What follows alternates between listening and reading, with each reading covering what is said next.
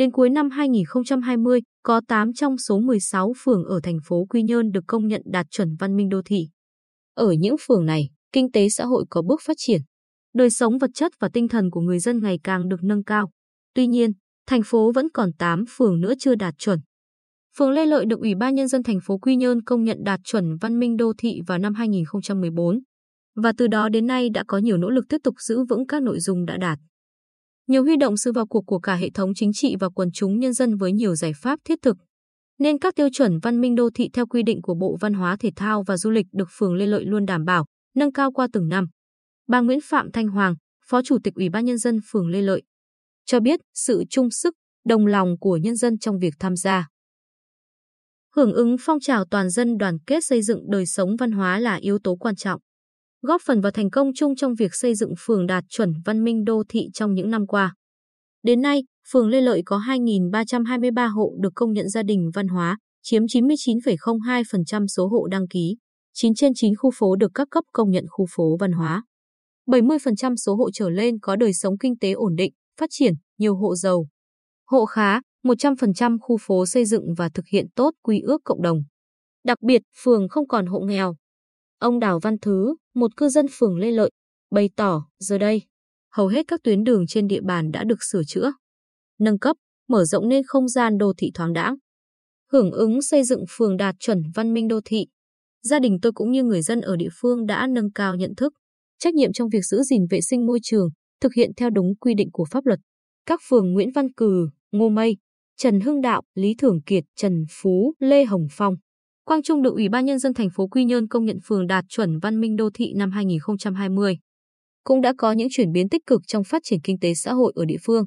Tuy vậy, vẫn còn 8 phường khác của thành phố Quy Nhơn tồn tại nhiều vấn đề cần khắc phục để đáp ứng được các tiêu chuẩn phường văn minh đô thị, nhất là các tiêu chuẩn về xây dựng nếp sống văn minh, môi trường văn hóa, không lấn chiếm lòng đường, hè phố, không cơi nới, làm mái che, mái vẩy, đặt biển quảng cáo sai quy định, gây cản trở giao thông và mất mỹ quan đô thị.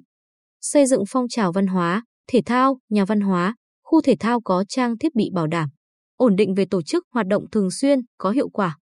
Đã quy hoạch trung tâm văn hóa thể thao được phê duyệt và từng bước thực hiện quy hoạch, quản lý kiến trúc, xây dựng đô thị theo quy hoạch, thực hiện tốt chức năng quản lý nhà nước về xây dựng, phát huy vai trò tự quản cộng đồng trong việc thực hiện quy hoạch kiến trúc, xây dựng đô thị.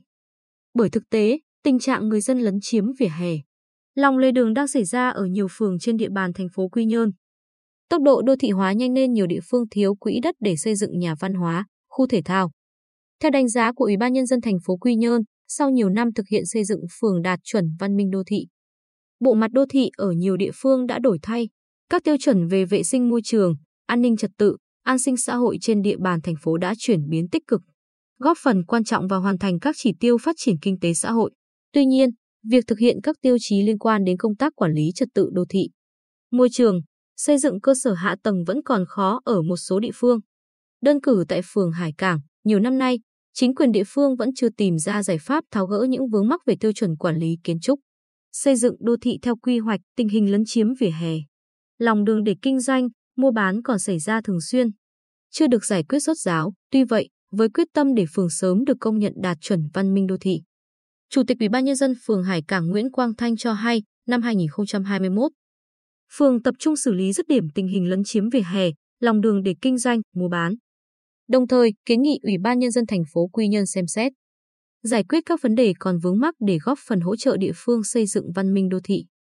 Hiện trạng ô nhiễm rác thải ở địa phương cũng được chúng tôi quan tâm, từng bước giải quyết rốt ráo.